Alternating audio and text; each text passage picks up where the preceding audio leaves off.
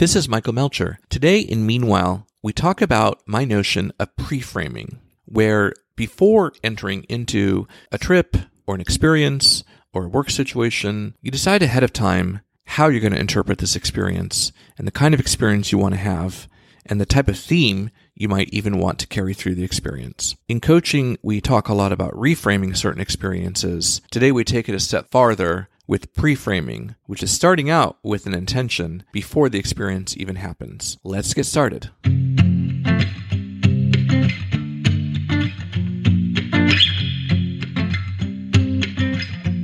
Hello, world. It's Michael Melcher. It is a peak of summer. Hope you're all enjoying summery things, being outside or not, whatever you feel like doing.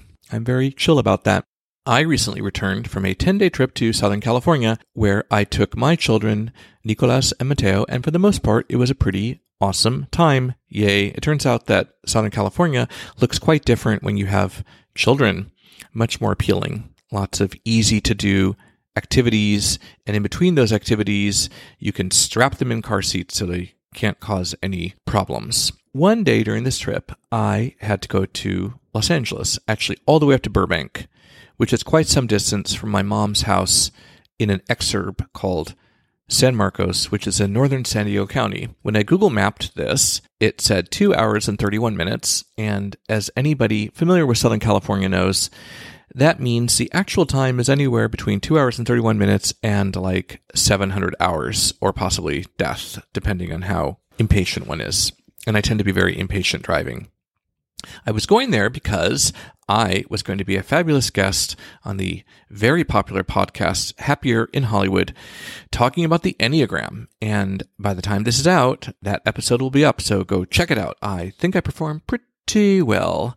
Pretty, pretty, pretty good. I decided I would be very transgressive and take public transportation, something that is a little bit outre in Southern California. So the day in question, I took Amtrak from Oceanside all the way up to Burbank. Very efficient. The Amtrak train was sort of like taking a train in Poland in 1992, but maybe with even more officious service. The Amtrak conductor lady kept saying things like, Passengers, we need every single seat. Move all of your belongings off the seat. If you're waiting for somebody to tell you, we're telling you now. Don't make us tell you again. And I'm like, You're not exactly in the Marines, conductor person, but whatever. Then I got to Burbank and I took an Uber to the studio, which was in this residential area. It was extremely fun and glamorous. Then I was supposed to meet somebody in Beverly Hills, and I decided to take the subway which did not exist when I was growing up. It took Los Angeles about 40 years to build the first six blocks from Skid Row to MacArthur Park. But now there's six lines, including the red line. So I asked around for how to get there.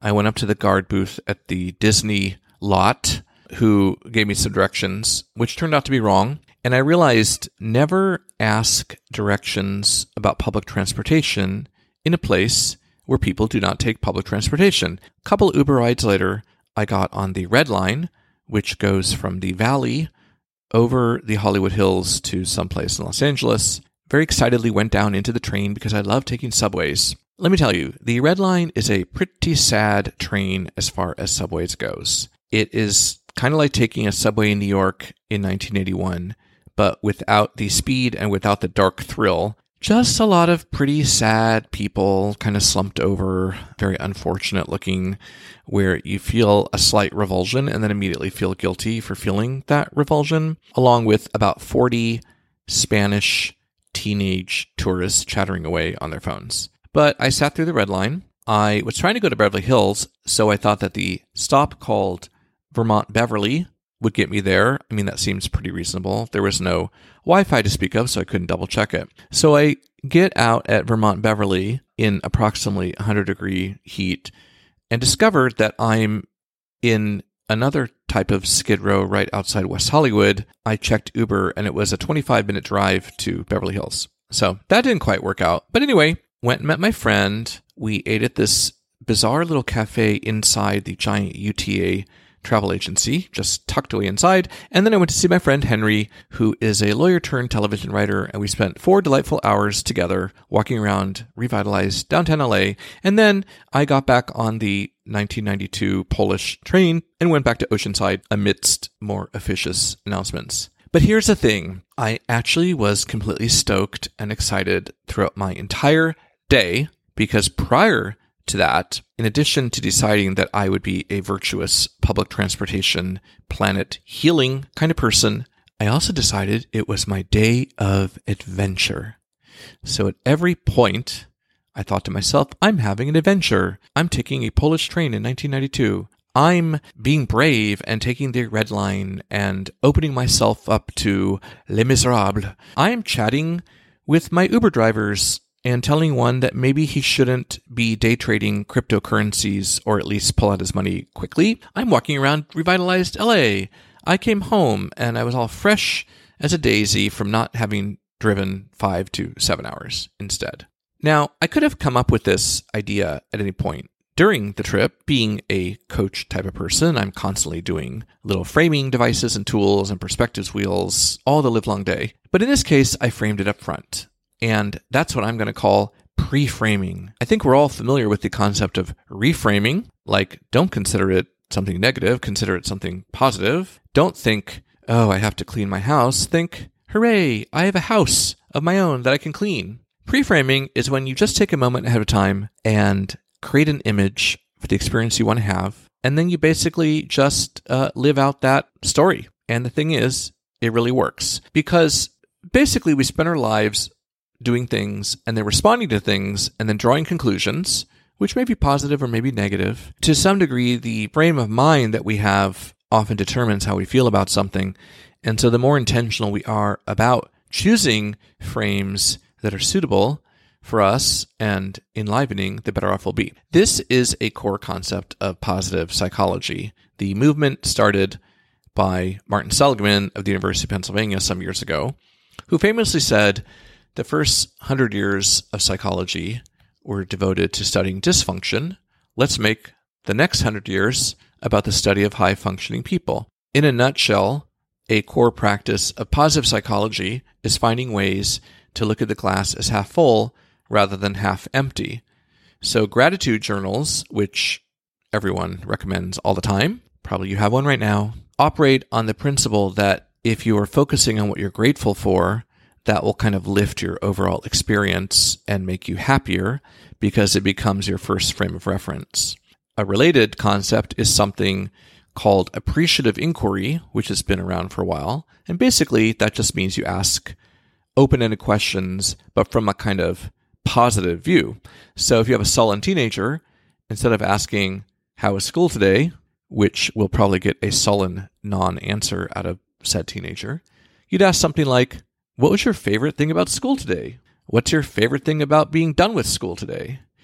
And very sneakily, it actually gets people to focus on more positive things. Now, I do framing exercises all the time. I feel like you expect nothing less of me as a coach to the stars.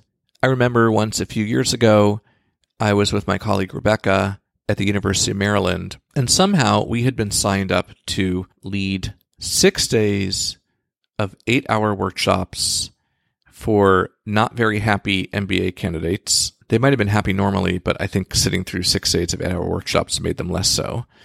And we weren't really getting paid very much money. It was kind of early in our careers. And while we were in the general DC metro area, we were actually staying way out on campus in this not super glamorous facility for visiting whoever's. And I proposed Let's just consider this our spa week, both in terms of having spa like activities like uh, nice meals and perhaps long baths, but also I decided that moment I would take all the money that I was earning that week and spend it in an upcoming trip to Hawaii, which really changed how I looked at dealing with those sullen MBAs. Another example is when I was in business school, one of our required courses was cost accounting, and my friend Polly and I decided that we would refer to it as our favorite course mainly because there was nothing about that course title or content that would make it one's favorite course. But guess what? If you go around talking about your favorite course saying, hey, should we study for our favorite class? Or is it time to get ready for the midterm of our favorite class?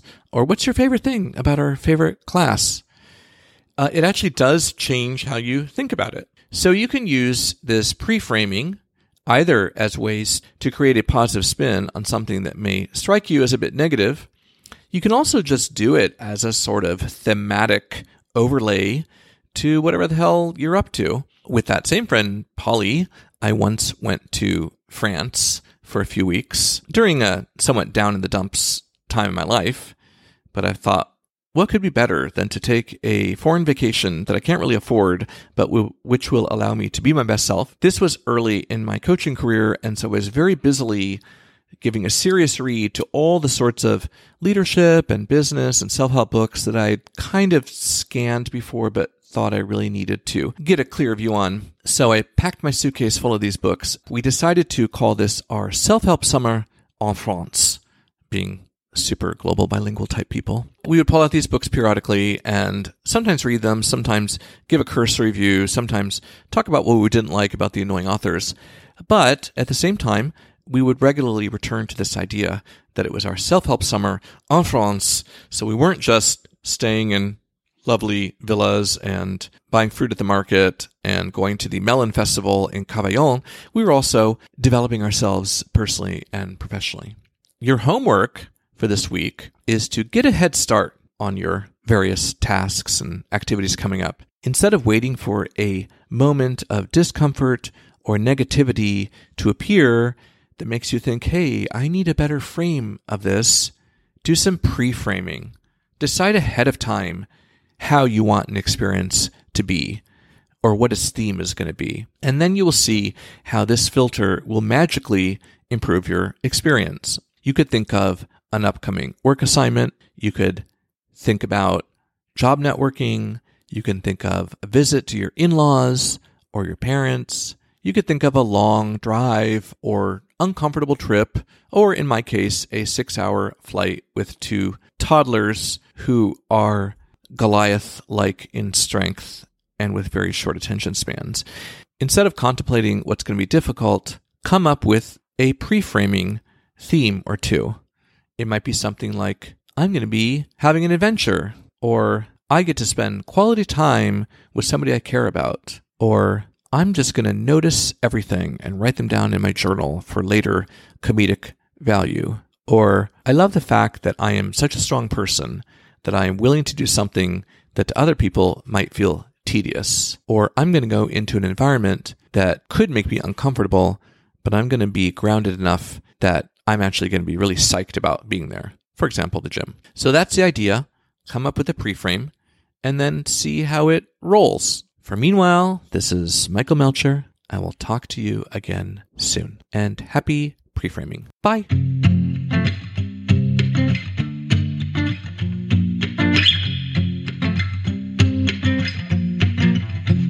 So, do you have a boo boo? Yes. Where's your boo boo? Um, on my bee, on my egg. On your leg? Yes. Do you have any more boo boos? I got boo boo on my finger. On your finger? Yes. How about your eyes? Nope. No? Well, you have to close your eyes to take a nap. Yes. You gotta go to I take a nap too. I should close my eyes too? Yes. Okay. Do you still have to go to the hospital? Yes. Why? Cause, cause there's, there's some dead, dead people. They take people? Yes. Why? Cause they're, cause they're sick. They're sick. Yes. But do you need to go to the hospital? I got a boo boo. I need to go apple too. Okay. I Um, need, I need to go in ambulance. you need to go in ambulance. I need to go errands, go apple too. And who helps you at the hospital? Um, I'm at ambulance. The ambulance. Yes, Are you going to see a doctor? yes. What are you going to ask the doctor to do? Doctor, I need a band-aid on my egg. okay. Let's do that. Let's go to the hospital Yes. and the doctor in an ambulance so the doctor can put a band-aid on your leg. Is that Yes. good? Okay. Yes.